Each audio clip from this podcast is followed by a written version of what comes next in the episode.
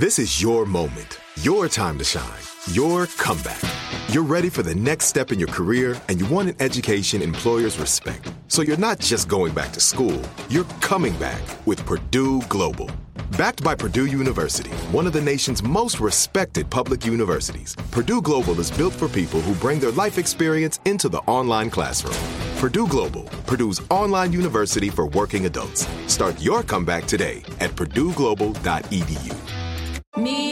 Focus Features presents Back to Black. I want people to hear my voice and just forget their troubles. Experience the music and her story. Know this, I ain't no Spice Girl. Like never before. That's my daughter, that's my Amy. On the big screen. I want to be remembered for just being me. Amy Winehouse, Back to Black, directed by Sam Taylor Johnson. Rated R, under 17, not admitted without parent. Only in theaters May 17th. Right here, right now. Find your beautiful new floor at Rite Rug Flooring. Choose from thousands of in-stock styles, ready for next day installation, and all backed by the Rite Price Guarantee. Visit RiteRug.com. That's RiteRug.com today to schedule a free in-home estimate or to find a location near you.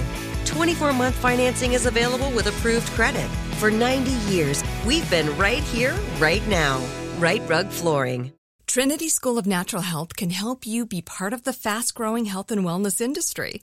With an education that empowers communities, Trinity grads can change lives by applying natural health principles and techniques in holistic practices or stores selling nourishing health products. Offering 19 online programs that fit your busy schedule, you'll get training to help turn your passion into a career. Enroll today at trinityschool.org. That's trinityschool.org. Hello, everyone. I'm Robert Evans, and this is once again Behind the Bastards, the show where we tell you everything you don't know about the very worst people in all of history. Now, my guest today, who is coming in cold to our topic, is Josh Clark, host of End of the World, a new podcast on the Stuff Network, and Stuff You Should Know, not new podcast on the Stuff Network, a flagship podcast, you could say. How are you doing? Thank you very much for having me on. I'm doing great. It's great to have you on. So you're a bit of a science buff, would that be fair to say? Sure, yeah. I like science as much as the next guy. Well, today I have prepared a special topic for you, and it is about the science of racism. Okay. Yeah, so we're going to have us a fun talk. Are you familiar with phrenology? I am. I'm a professional phrenologist, it turns out. Oh, that I'm not, is actually. Unsettling. No, I am. I've always wanted like one of the original like phrenology busts. You can get like knockoffs of them, but you can just tell it's a knockoff of modern one. But to find an original one that somebody used to actually like diagnose things, is I would love to have that. Well, we're going to talk a lot about where some of those busts came from. Would you tell me what your knowledge, explain to the audience sort of what you understand as phrenology is or was? Phrenology, from my understanding, is you could determine things about an individual based on bumps on their head that are in their skull, the shape of their skull, just basically feeling the person's skull. You could glean information about their character, their heritage, all sorts of stuff. And, of course, it was just complete and total hogwash. Yeah, and that is a good Cliff's Notes of phrenology. But the real story of this science, and it was seen as a science for a long time, is much deeper and is inextricably connected to racism both in the past and today. And so that's what we're going to be talking about today. So I wanted to get started with a little bit of background, though, on just sort of the evolution of scientific racism, which started out a lot earlier than I think most people would expect. It's a long, long chain, and it really kicks off in the 3rd century BC with a guy you've probably heard of named Aristotle. Often called the father of Western philosophy, Aristotle was also the father of using pseudoscientific rhetoric to justify being a dick to people that he thought weren't as good as he is. Now, by the time he started laying down his theories on natural science, the whole idea of science itself was pretty new, and Aristotle was one of the first people to try and create a biological taxonomy of animals, sorting them into categories and species. This is fine, and obviously a major underpinning of biology today, but Aristotle couldn't resist taking his research beyond, the fact that wolves and dogs looked like they might be related, and extending it to creating taxonomies of governments and of human beings. So I'd like to read a quote from a Washington Post article titled, "Aristotle, Father of Scientific Racism." Nice. Quote, In the first book of his Politics, written in the 300s BC, Aristotle uses these taxonomies to justify the exclusion of certain people from civic life. While condemning the predominant method of acquiring slaves in his day, capturing prisoners in war, Aristotle argues that some people are by nature, rather than circumstances, fit to be slaves. For that some should rule and others should be ruled is a thing not only necessary, but expedient. From the hour of their birth, some are marked out for subjection, others for rule. Not only were some people slaves by nature, but it was clear that, for them, quote, slavery is both expedient and right, he wrote. So, that's Aristotle, 300s BC. Mm-hmm. And you can see how, you can see why Aristotle was a popular philosopher among some of the Confederate intellectual nobility in the 1860s. I think it's obvious where that comes from. So, Aristotle's ideal society would have had a strict hierarchy where each type of human fulfilled a certain role and contributed to a perfect whole as long as nobody got too big for their britches and decided, for example, that they didn't really want to be a slave. Mm-hmm. So it's not fair to call Aristotle a racist in the same way we think of a guy like David Duke, because obviously the idea of whiteness hadn't been invented yet. Aristotle's categories weren't based on anything we recognize as race by the modern sort of definitions of racism. But it had an impact on everything that descended after it, and it was sort of the start of a chain of scientists really trying to find ways to justify the biases in their cultures using sort of scientific method that was, you know, evolving in their day. Carolus Linnaeus, an 18th century naturalist known as the father of taxonomy, sorted human beings too, but unlike Aristotle, he sorted them into different races rather than just dividing up society into different classes of people. Linnaeus believed that the four varieties of human being were European, American, Asiatic, and African. Petrus Camper, a Dutch anatomy professor in the late 18th century, considered Greeks to be the highest form of human being because their statues were really sexy. So he ranked different varieties of human being by how far their faces varied from Greek statues, which is kind of a whimsical attitude towards racism. It is. That's the one you come up with and then do a little twirl and celebration after it. These guys' statues are so hot, they must be the perfect human beings. Look at those abs. Exactly. Yeah. Johann Friedrich Blumenbach, a German scientist, invented the phrase Caucasian in 1795. He believed Caucasians were the, quote, original race of human being and also the most beautiful. In the mid-1800s, an American anthropologist named Samuel Morton theorized that intelligence and brain size were linked. So, it was into this sort of intellectual atmosphere that Franz Joseph Gall was born in 1758. Have you ever heard of Gall? Yeah, but I don't know what he did. I've just heard the name. He did some good, very useful stuff in terms of like studying the brain. And so he was one of the first guys to really lock down that the brain was sort of the locus of thought and whatnot, because that, you know, was a controversial idea for a while. That's a big one. He unfortunately made a couple of intellectual leaps too far. He came to believe that the brain had multiple organs that were each responsible for different personality traits. On one hand, knowing what we know now about, say, the hippocampus and memory or the frontal lobe and thought, you know, it might seem like he wasn't that far off from the truth considering he was working in 1805. But he leapt from that to claiming that the different shapes of human skulls corresponded to the shapes of the brain inside, and so you could determine aspects of a person's character without knowing that person just by measuring their head. So, but isn't that a trend that we're starting to see here? It's basically like you start out scientifically maybe or with a good idea, and then it just takes a hard left turn to... But I think you look differently from me, and therefore I'm superior to you. Yeah, you start out being like, oh, wow, dogs and people are different things, so we should try to figure out, like, how to categorize them. And then you're like, well, but this guy who has to clean up everything in the street and doesn't get to do what he wants has to be different from me. Otherwise, It's terrible that I'm making him do this, so he's got to be a different kind of thing, too. Yeah. Absolutely. Yeah, I think that's how it works. So, in 1800, Franz Joseph Gall invented cranioscopy, a method of determining someone's personality by measuring their head. Cranioscopy would eventually come to be known as phrenology. So this is, there we go. We're into it now. Gall and his early followers in Europe weren't motivated primarily by racism. It didn't appear to be much of a factor at all in the early days of their research. The early phrenologists and Gall focused mostly on criminals. During a lecture tour across Western Europe, he visited prisons and, quote, gave the most convincing proofs of his ability to discover, at first sight, such malefactors, thieves, and men of particular talents as were amongst the convicts and prisoners.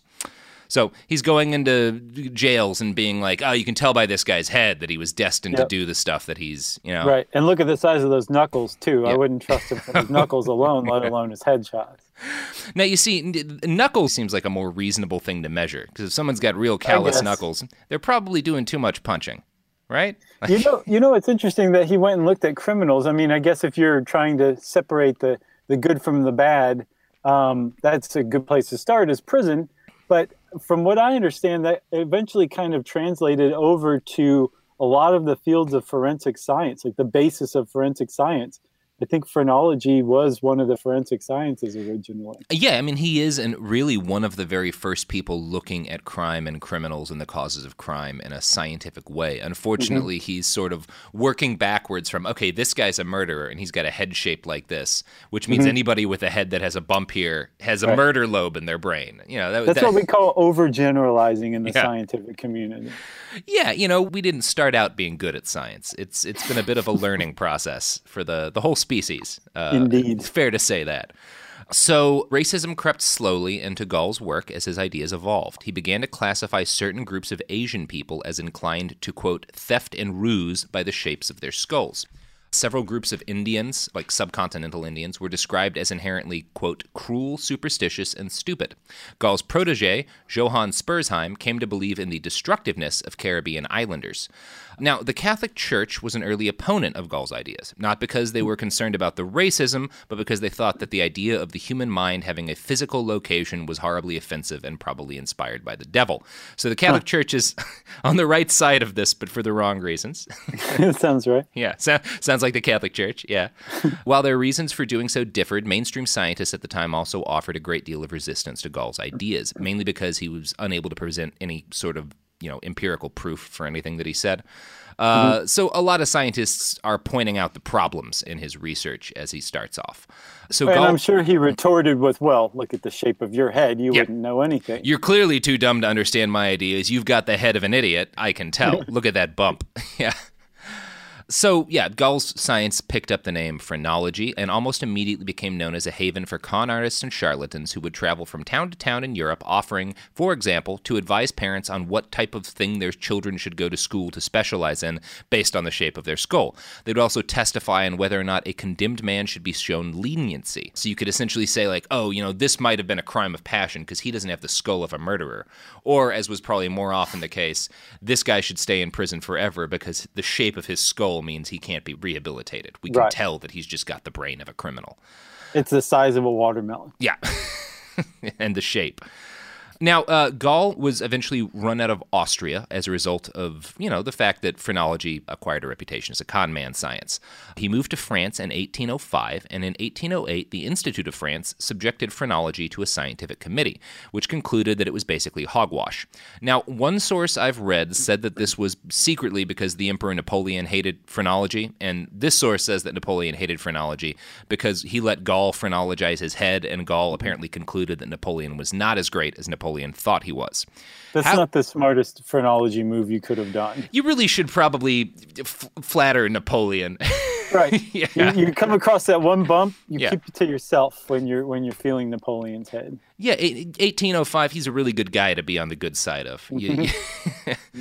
Now, it is possible that that's not fair to Napoleon. I found a book written by the wife of the governor of Paris at the time, and she spent a significant amount of time in Napoleon's company and also met Gall. Her explanation of why Napoleon soured on phrenology seems a lot more reasonable, and she also, you know, has a story of Gall trying to diagnose her son. So I'm going to read some of her writing. Quote, "As to Dr. Gall, he, Napoleon, despised him and had no faith in his system. He was just then beginning in France to acquire a great reputation, which he has left behind him.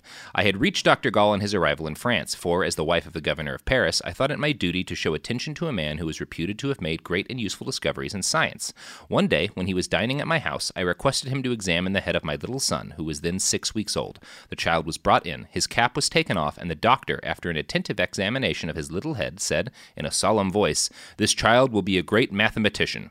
This prediction has certainly not been verified. My eldest son, on the contrary, possesses a brilliant and poetic imagination. It is possible that he might have been a mathematician had he been forced into that study, but certainly the natural bent of his mind would never have led him to calculations and the solution of problems." So, according to this lady, Napoleon basically hated phrenology because he thought it was going to lead to something terrible. And in fact, if her depiction is accurate, Napoleon actually kind of predicted what's going to come next in the story. She quotes Napoleon as saying, quote, A man like Dr. Gall is good for something, at least. I think I shall establish for him a professor's chair so that he may teach his system in all of the basically colleges of Paris. It may then be ascertained as soon as a child comes into the world what he is destined to be. And if he should have the organs of murder or theft very strongly marked, he may be immediately drowned, as the Greeks used to drown the crooked-legged and the hunchbacked. So essentially, Napoleon said that Gall's ideas were destructive of order and law, that they would lead to children being judged before they'd done anything and punished for the shape of their skulls. Basically, which, like a 19th century Minority Report. Yeah, exactly. So woke Napoleon did not get on board phrenology. Yeah. That's impressive. I had no idea. Yeah, you know, he's not a dumb man and clearly saw some problems in this science, which will become clearer as we continue to talk about its history. So the first country where Gall saw success with phrenology, then, was not Austria, where he was educated, or France, where he came to live. It was England. The early 1800s were a time of wild expansion in the British Empire. The British East India Company conquered huge swaths of India and Southeast Asia and spread from the east to the west coast of Canada.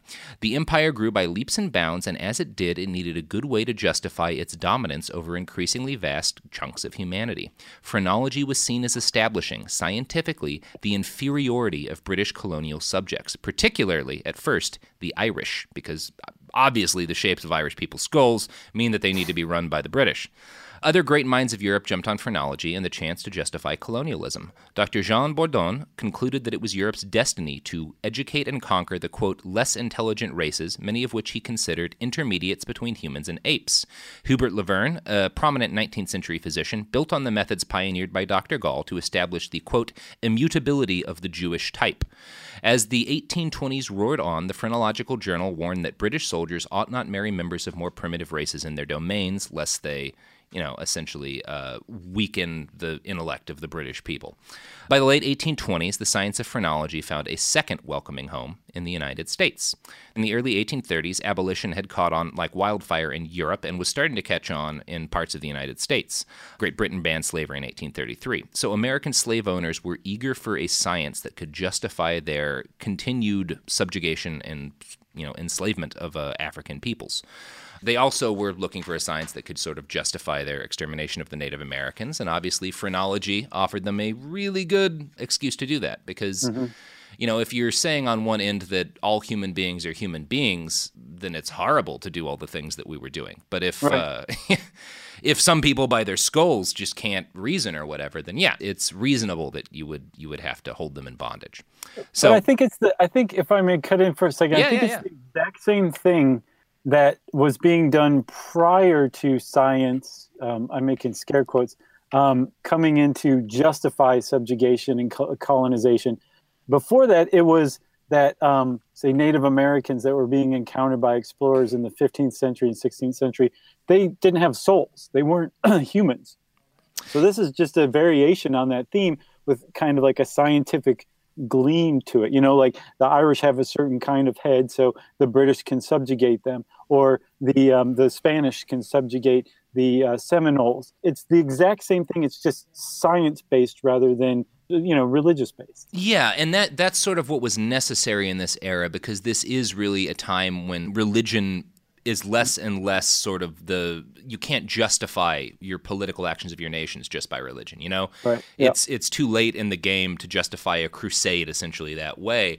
And so if you look at like the spread of the British Empire when the East India Company first started taking land in India, they weren't conquering land. They were basically saying that these princes have asked for our help. So in exchange for lending them use of our military, we're getting certain rights. And as the British Empire did more and more just straight up conquering, they needed some sort of reason to justify it. And so, this is, in a way, it's very true that people have always found a way to sort of push aside the humanity of the people they screw over. Right. But this was a way to do that while still pretending that we're getting more enlightened and we're on board with science. Plus, it was new and shiny. Yeah. It dazzled a lot of people's minds. It's very shiny. And instead of it didn't seem hateful when some doctor takes out a skull and explains to you why an Irishman is different from an Englishman or why a Cherokee is different from a Caucasian American. That doesn't seem hateful, which I think a lot of people were starting to feel guilty about hate, and being able to sort of justify it with science was attractive. So Francis Gall died in 1828, leaving his protege Spurzheim as the head of the phrenology movement. Spurzheim traveled to the United States in 1832 to lecture American thinkers on this exciting new science that would give them a reason to keep their slaves beyond the fact that they just didn't like working. Americans took to phrenology like a bat takes to sleeping upside down. Spurzheim's lectures were wildly popular among the intellectual set. Phrenology was not accepted wholesale, though, as this poem written in a local newspaper makes clear. Quote, "Great man of skulls, I must let loose my pin against you. More's the pity, for surely you have played the deuce among the noodles of the city. I won't malignantly assail your fame and say you mean to joke us, but faith I can't make head or tail of all this mystic hocus pocus." Wow. Yeah. I miss the days when people threw shade in poems. In the newspaper. Yeah, in the newspaper. Whatever happened to that? It may have just been this particular person the one time. I don't know. I feel like there was an age where people really appreciated a good poem or limerick, and that was, I don't know. It does seem like the middle of the 20th century was the last time funny, joking rhymes were popular. Yeah. Like Alan Sherman songs and stuff like that, you know? Yeah, it's just, I guess now we have rap. Maybe that's it, like hip-hop took the place. Right, but it's not jokey. Yeah. Really, you know? Yeah. I think it's the jokey aspect or the whimsical aspect of it that is really newspaper-centric. Yeah. Any poets out there listening, start contributing political poems to newspapers. Bring it back to the public life. Now, we're going to get back and talk about sort of how phrenology continued to spread across the United States and how it was used to justify both sides of America's abolition debate.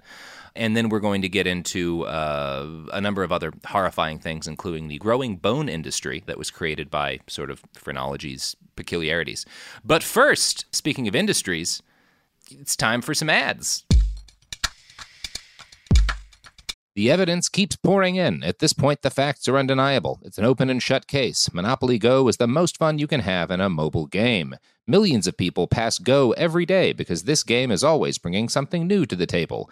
Countless crazy tournaments you can join with your friends as partners or teams. Constantly changing challenges like money sprees or treasure hunts that keep it fresh with new wild minigames. Timed events offering bonuses like massive multipliers or rent frenzies to help you get huge rewards.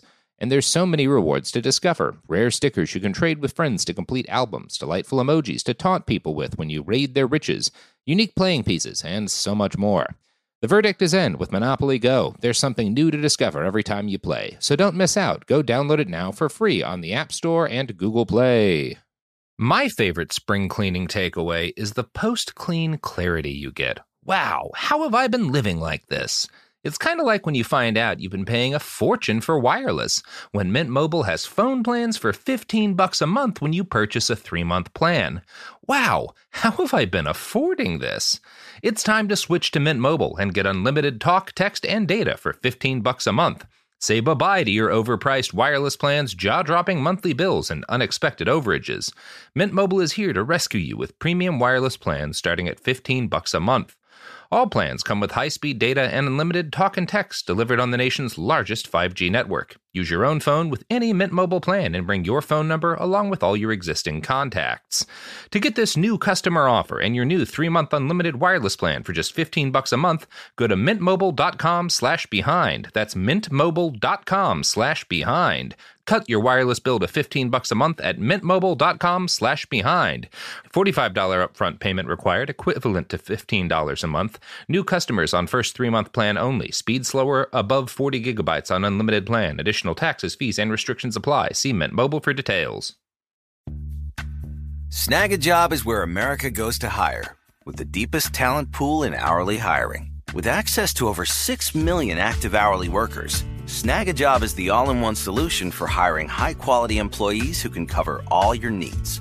On demand, temp to hire, part-time or full-time. You name the position.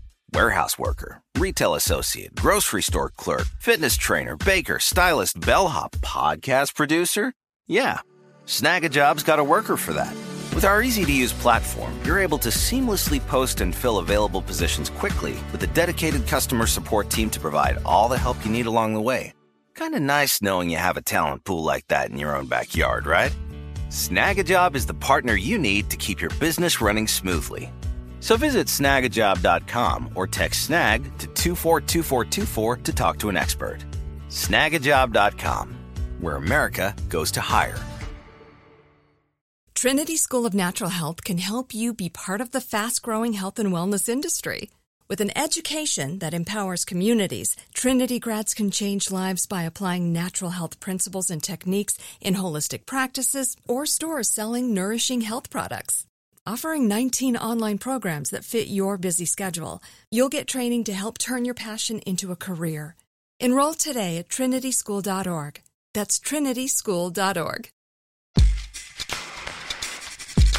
And we're back. So we just read a cheeky little poem about phrenology, and we talked about sort of how Spurzheim, the protege of phrenology's inventor Gall, had traveled to the United States to start lecturing.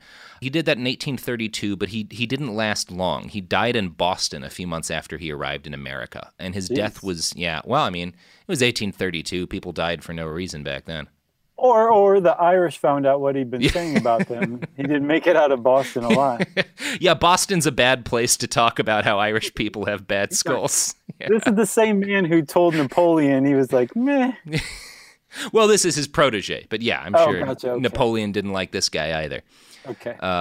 So Spurzheim's death in Boston was sort of seen as spurring the phrenology movement to popularity in the United States. The entirety of Harvard Medical School's teaching staff showed up at his funeral. He was called a prophet. In general, there was an attitude that phrenology was a scientific leap akin to Darwin's theory of natural selection. Now, people really took this seriously, and scientists took this seriously. At this point, these ideas haven't really spread to the common man much, right? This is just something that, especially in America, educated people are really into. Now, with Gall and Spurzheim dead, the phrenology movement temporarily lacked a figurehead. And so in stepped Dr. Charles Caldwell, a slave owner from Kentucky who fell in love with phrenology while visiting Paris in the 1820s. Despite being a doctor, Caldwell didn't actually have a medical practice for the last 50 years of his life. Unlike doctors Gall and Spurzheim, he did no actual research. Primarily, he lectured about phrenology. And when he lectured about phrenology, he was mainly lecturing about why black people should be owned by white people. Thanks to Caldwell, American phrenology took off like a bullet in the 1830s and 40s. Here's how an article I found in the Historical Journal by James Poskett described Dr. Caldwell's life as a phrenological advocate. Every spring, Charles Caldwell set off from his hometown in Kentucky, traveling down the Mississippi River by paddle steamer before finally arriving in New Orleans. Once there, he would unpack his collection of phrenological busts, ready to begin his annual lecture tour. At the New Orleans Lyceum, the governor of Louisiana listened attentively, whilst the local organizing committee praised Caldwell for his highly intellectual and interesting exposition of the philosophy of the human mind. Following Caldwell's initial tours in the 1820s, white Southerners took an increasing interest in phrenology. Caldwell even complained of competition from itinerant lecturers in Louisiana. Local enthusiasts in Alabama also printed an account of a Negro boy exhibiting exceptional mathematic ability. Despite describing the young slave as a living wonder, the authors proceeded to offer the boy's skull as a valuable acquisition to any phrenological collection.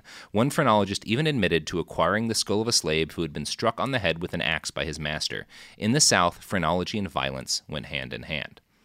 So, even at this point in the 1820s, people who get interested in phrenology are picking out living slaves, like this little black boy who's apparently good at math, and saying, oh, we should take his skull when he dies, while he's still alive, sort of marking out that, that would be an interesting skull to measure. It's further commodifying people's bodies because of sort of the value of these skulls as scientific aids or whatever. I'm starting to see where you're going, and I'm getting a little uncomfortable. Yeah. None of these podcasts ever go in a good direction, and this one is going to be no exception to that. It just gets more and more terrible. I mean, as a little bit of a spoiler, we wind up at the Rwandan genocide, so... Oh, great. Buckle in. Yeah.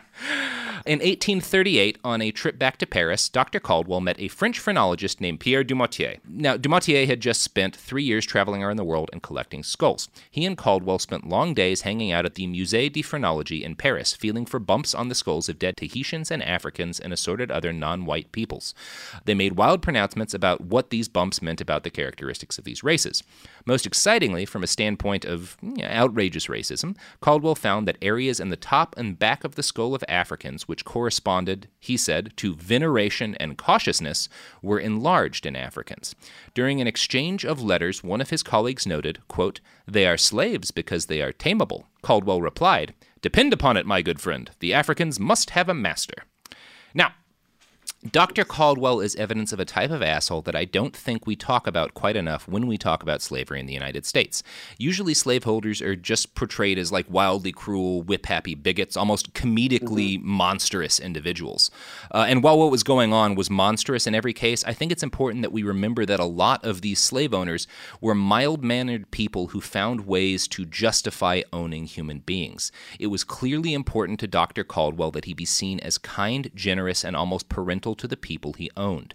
In letters to his abolitionist friends, he wrote things like, "My slaves live much more comfortably than I do."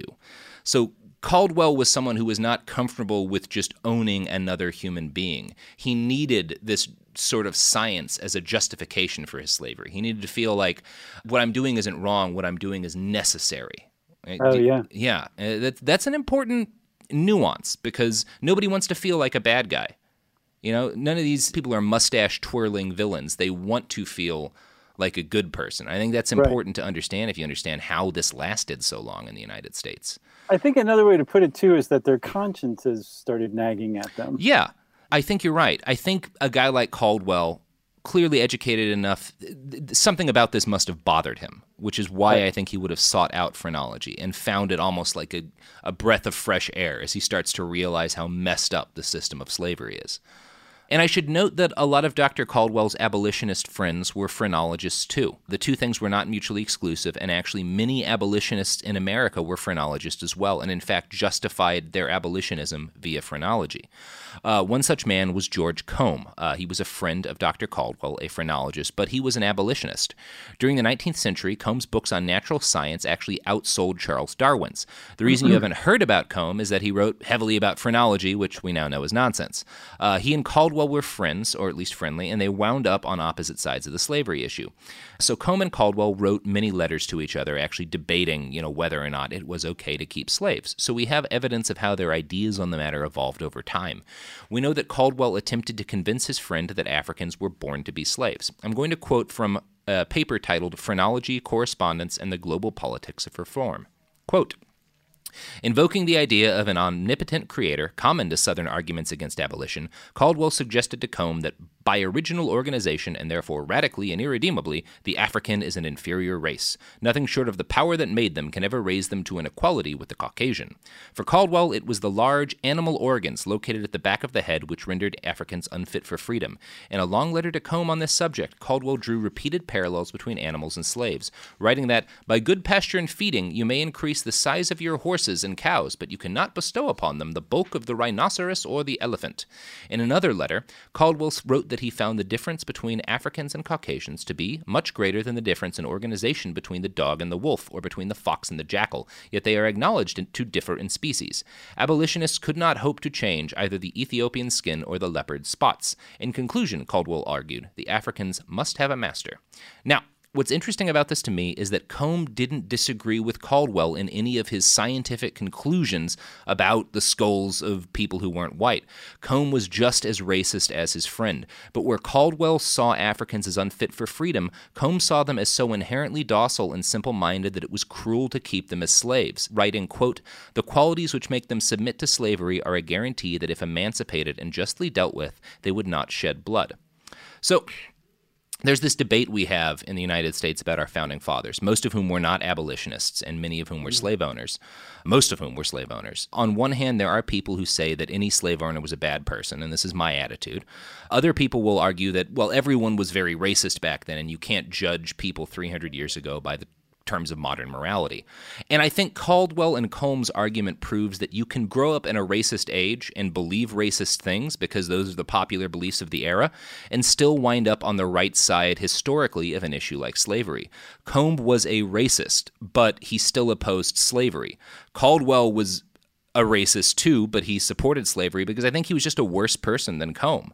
So yeah, I don't know, that's an interesting moral point to me, the way that you can kind of see the inherent moral character in both people. So despite both growing up in a racist era and both growing up sort of enthralled to these ideas, Combe still had enough of a decent person inside him that he was like, no, slavery's just not okay.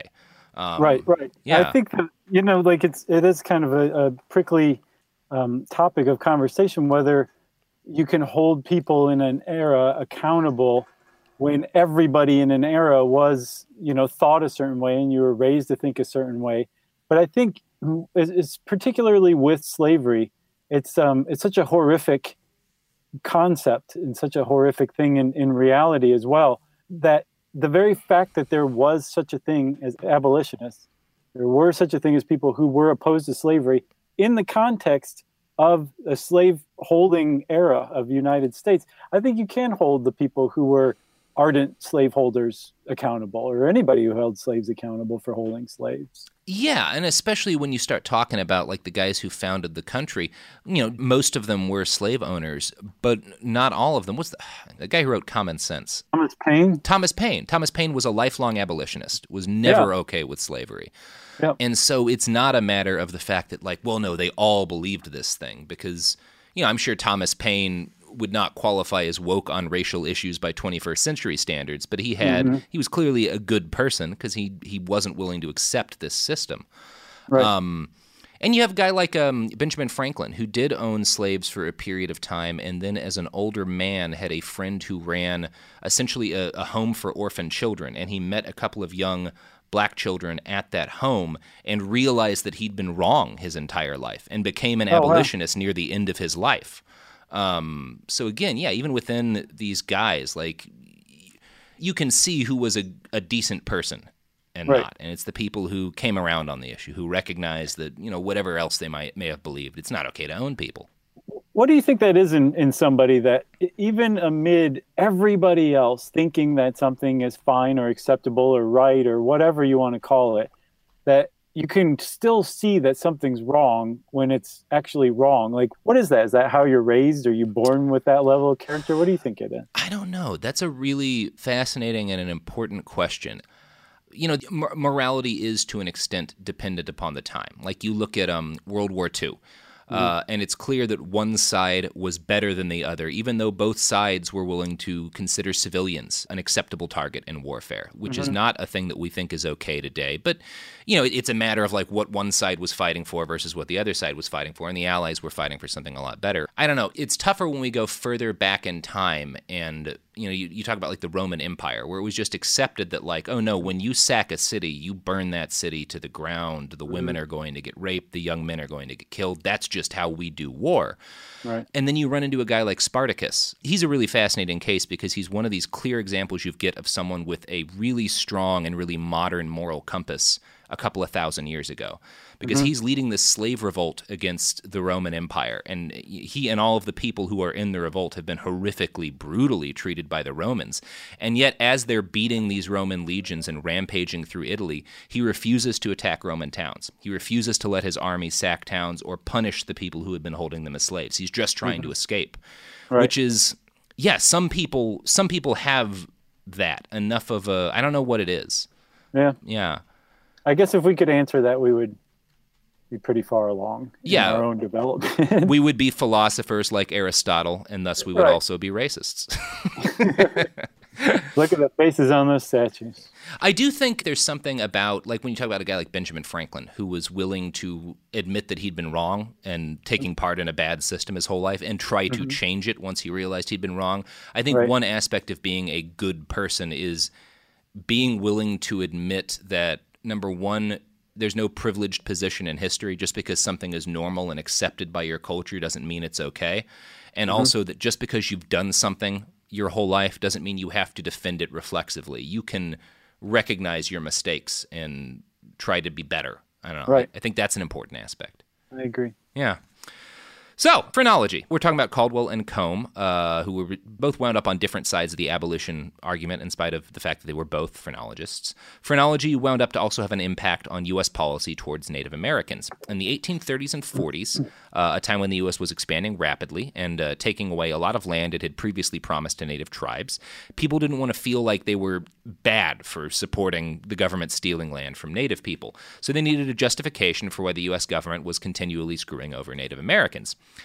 Enter Samuel Morton. Now, Morton was the author of an 1839 book called Crania Americana, which included detailed drawings of skulls and assessments of the mental capacities of the various peoples of North America.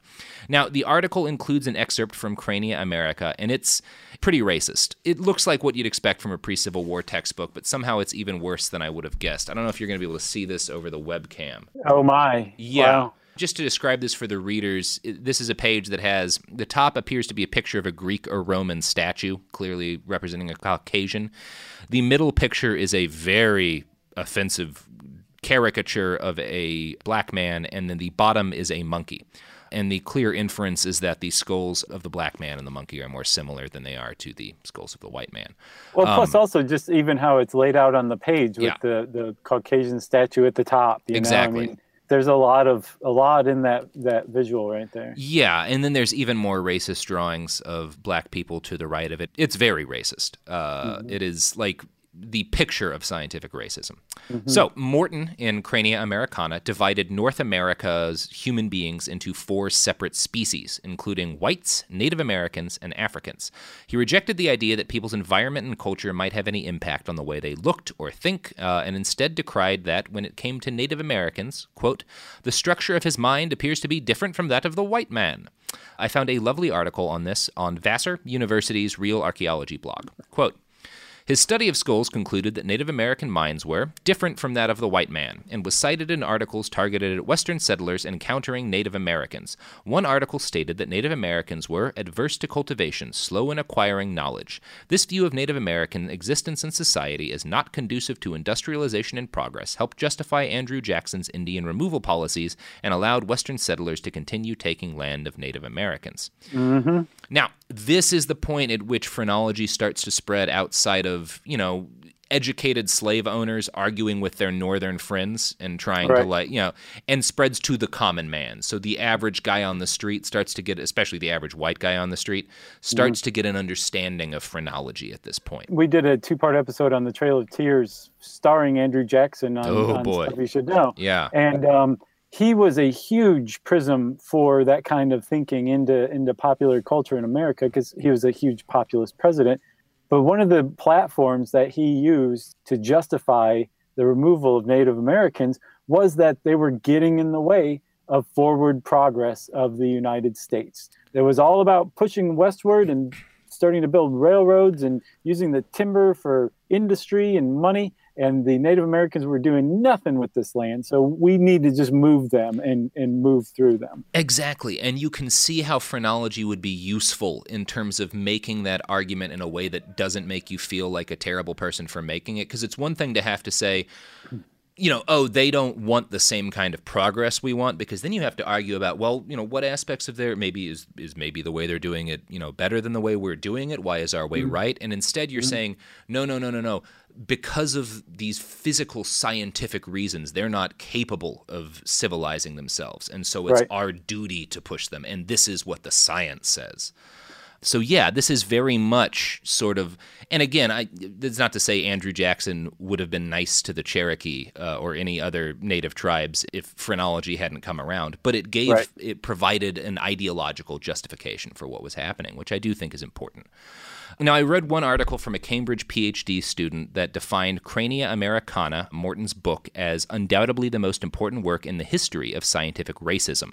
With its detailed illustrations and scientific appearance, Crania Americana was exactly the kind of work necessary to make phrenology and the entire idea of race-based science go viral across the world for the very first time. Quote, within a few years, Crania Americana had been read in Britain, France, Germany, Russia, and India. James Cowles Pritchard, the founding father of British anthropology, described it as exemplary, whilst Charles Darwin considered Morton an authority on the subject of race. Later in the 19th century, other European scholars produced imitations with titles including Crania Britannica and Crania Germanica. So, only a few copies of this book were ever printed. Morton paid the modern equivalent of around $50,000 to even have a run of his book printed, and the copies cost around 2 months' wages for an average person. So, only institutions were able to afford these books. But the whole idea behind Crania Americana was too good for the yellow press to ignore. Cheap dime store magazines and newspapers ran spreads on it, including crude copies of Morton's illustrations. So, this is how, for the first time, phrenological science spread to the common man. and the common woman. Quote, in 1840, the Ladies' Repository, a magazine for Methodist women in Ohio, quoted Morton in an article entitled Man. The author described Native Americans as adverse to cultivation and slow in acquiring knowledge. For white settlers living to the west, this was exactly what they wanted to hear. Crania Americana was published just as the remaining Shawnee peoples of Ohio were forcibly relocated west of the Mississippi River. Yeah. So, it's worth noting that phrenology was not initially accepted by the European literati. The scientific establishment continued to harbor doubts about whether or not it was nonsense. But the sheer popularity of newsletters and journals in that era and the expansion of the Global Post, through which people at Caldwell and Combe could work out their ideas without pesky peer review, meant that ideas behind phrenology spread through the common classes even when they met with resistance from the scientific establishment. It's a little bit like how the internet has affected the spread of misinformation. You know, prior to this era where you can send a letter to France and know that you're going to get a letter back, right? Ideas only spread if you were able to get your books published in universities. Then other universities would buy that book and there'd be lecturing tours. Now people can spread their ideas via mail and via newsletters. And so people who are living on the prairie in the middle of nowhere can get a magazine with drawings of different people's skulls and read about this thing that, you know, 50 years ago would never have gotten off of Harvard's campus.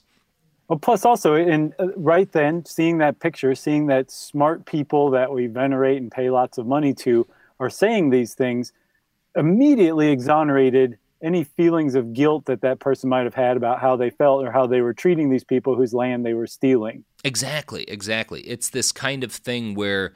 I think this is a really important dimension that we don't often get to history. We hear about the terrible things that happened, but...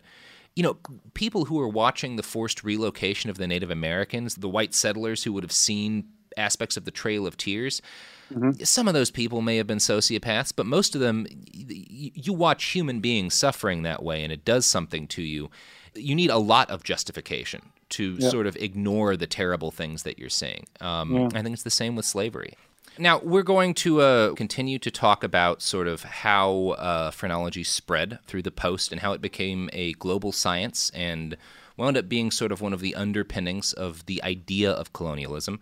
But first, we're going to talk about products and services. So, yeah, here's some ads.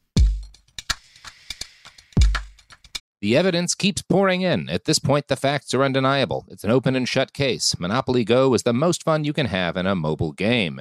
Millions of people pass Go every day because this game is always bringing something new to the table. Countless crazy tournaments you can join with your friends as partners or teams. Constantly changing challenges like money sprees or treasure hunts that keep it fresh with new wild minigames. Timed events offering bonuses like massive multipliers or rent frenzies to help you get huge rewards. And there's so many rewards to discover. Rare stickers you can trade with friends to complete albums, delightful emojis to taunt people with when you raid their riches, unique playing pieces, and so much more. The verdict is in with Monopoly Go. There's something new to discover every time you play. So don't miss out. Go download it now for free on the App Store and Google Play. Snag a Job is where America goes to hire, with the deepest talent pool in hourly hiring. With access to over 6 million active hourly workers, Snag a Job is the all-in-one solution for hiring high-quality employees who can cover all your needs. On demand, temp to hire, part-time or full-time. You name the position. Warehouse worker, retail associate, grocery store clerk, fitness trainer, baker, stylist, bellhop, podcast producer. Yeah, Snag a Job's got a worker for that. With our easy-to-use platform, you're able to seamlessly post and fill available positions quickly with a dedicated customer support team to provide all the help you need along the way. Kind of nice knowing you have a talent pool like that in your own backyard, right? Snagajob is the partner you need to keep your business running smoothly. So visit snagajob.com or text snag to 242424 to talk to an expert. Snagajob.com, where America goes to hire. Trinity School of Natural Health can help you be part of the fast-growing health and wellness industry. With an education that empowers communities, Trinity grads can change lives by applying natural health principles and techniques in holistic practices or stores selling nourishing health products. Offering 19 online programs that fit your busy schedule, you'll get training to help turn your passion into a career. Enroll today at trinityschool.org. That's trinityschool.org. Right here, right now. Find your beautiful new floor at Rite Rug Flooring. Choose from thousands of in-stock styles, ready for next day installation, and all backed by the right price guarantee. Visit riterug.com. That's riterug.com today to schedule a free in-home estimate or to find a location near you. 24-month financing is available with approved credit. For 90 years, we've been right here, right now. Rite Rug Flooring.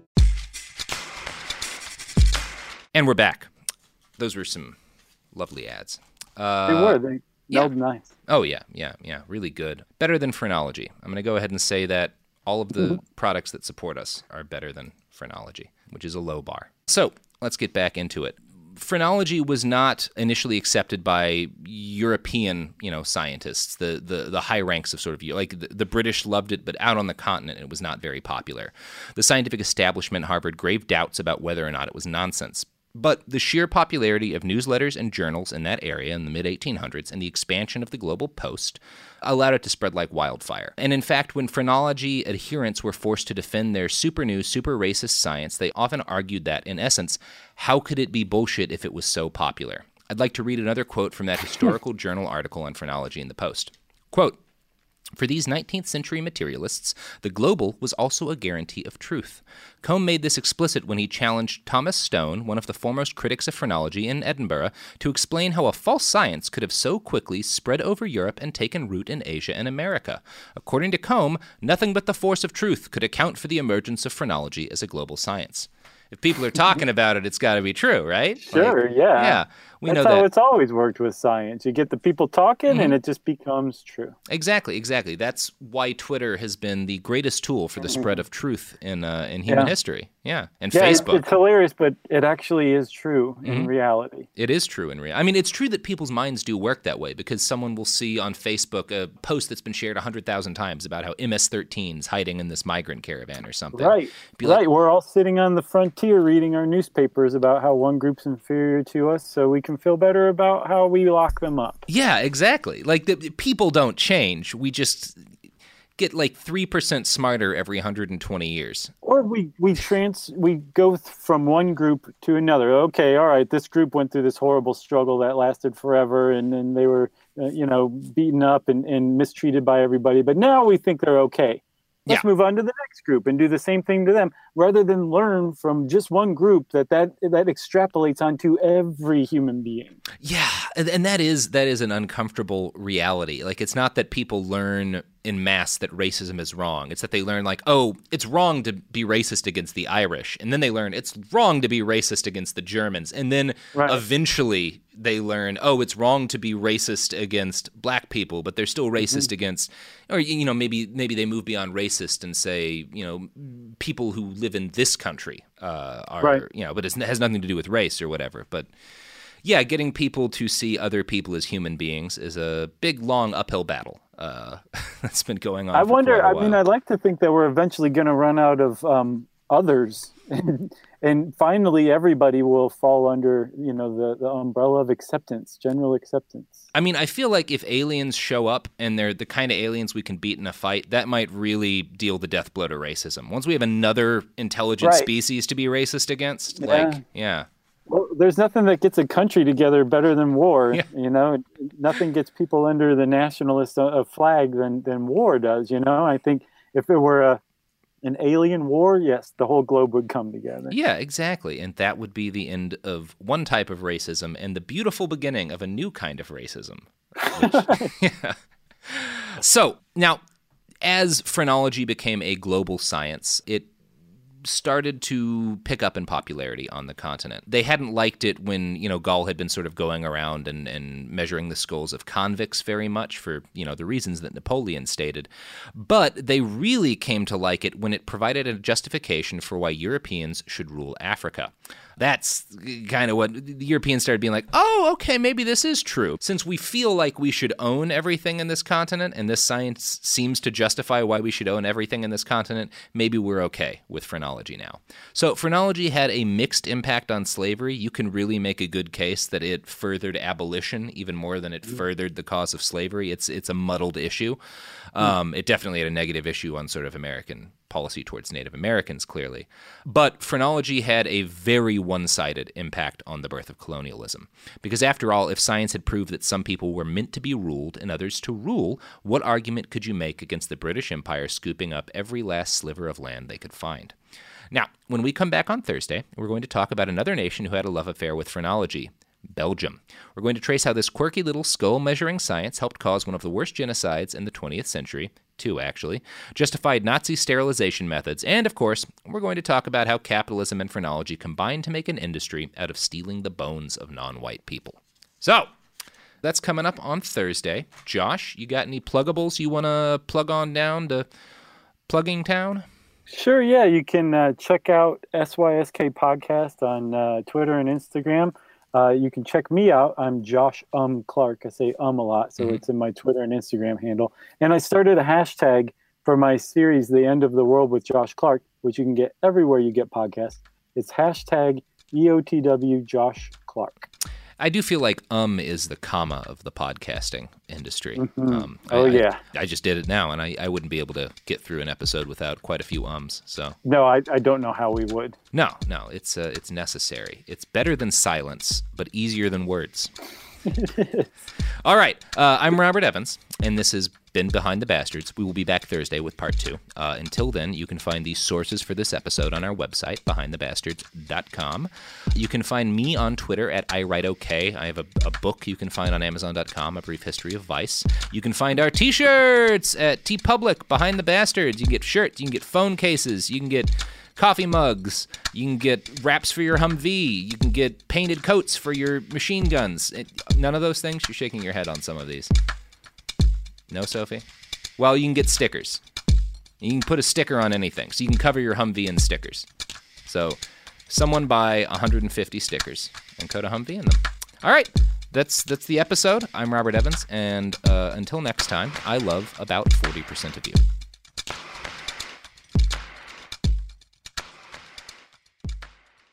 This show is sponsored by BetterHelp. It's a simple truth. No matter who you are, mental health challenges can affect you, and how you manage them can make all the difference. That's why everyone should have access to mental health support that meets them where they are and helps them get through. BetterHelp provides online therapy on your schedule. It's flexible, simple to use, and more affordable than in-person therapy. Connect with a licensed therapist selected just for you. Learn more at betterhelp.com. That's betterhelp.com. Trinity School of Natural Health can help you be part of the fast-growing health and wellness industry. With an education that empowers communities, Trinity grads can change lives by applying natural health principles and techniques in holistic practices or stores selling nourishing health products. Offering 19 online programs that fit your busy schedule, you'll get training to help turn your passion into a career. Enroll today at trinityschool.org. That's trinityschool.org. Right here, right now. Find your beautiful new floor at Rite Rug Flooring. Choose from thousands of in-stock styles, ready for next day installation, and all backed by the right price guarantee. Visit riterug.com. That's riterug.com today to schedule a free in-home estimate or to find a location near you. 24-month financing is available with approved credit. For 90 years, we've been right here, right now. Rite Rug Flooring. Whether you're a savvy spender maximizing your savings with cashback rewards, a thrifty rate watcher seeking the lowest interest, or a travel enthusiast looking for extraordinary perks, Kemba Financial Credit Union has a visa to complement your lifestyle and unique needs. Apply today at Kemba.org to unlock a limited time 2% cashback on purchases and pay 0% interest on balance transfers for an entire year with a new visa from Kemba. You deserve a card that works for you. Restrictions apply. Offer ends June 30th, 2024.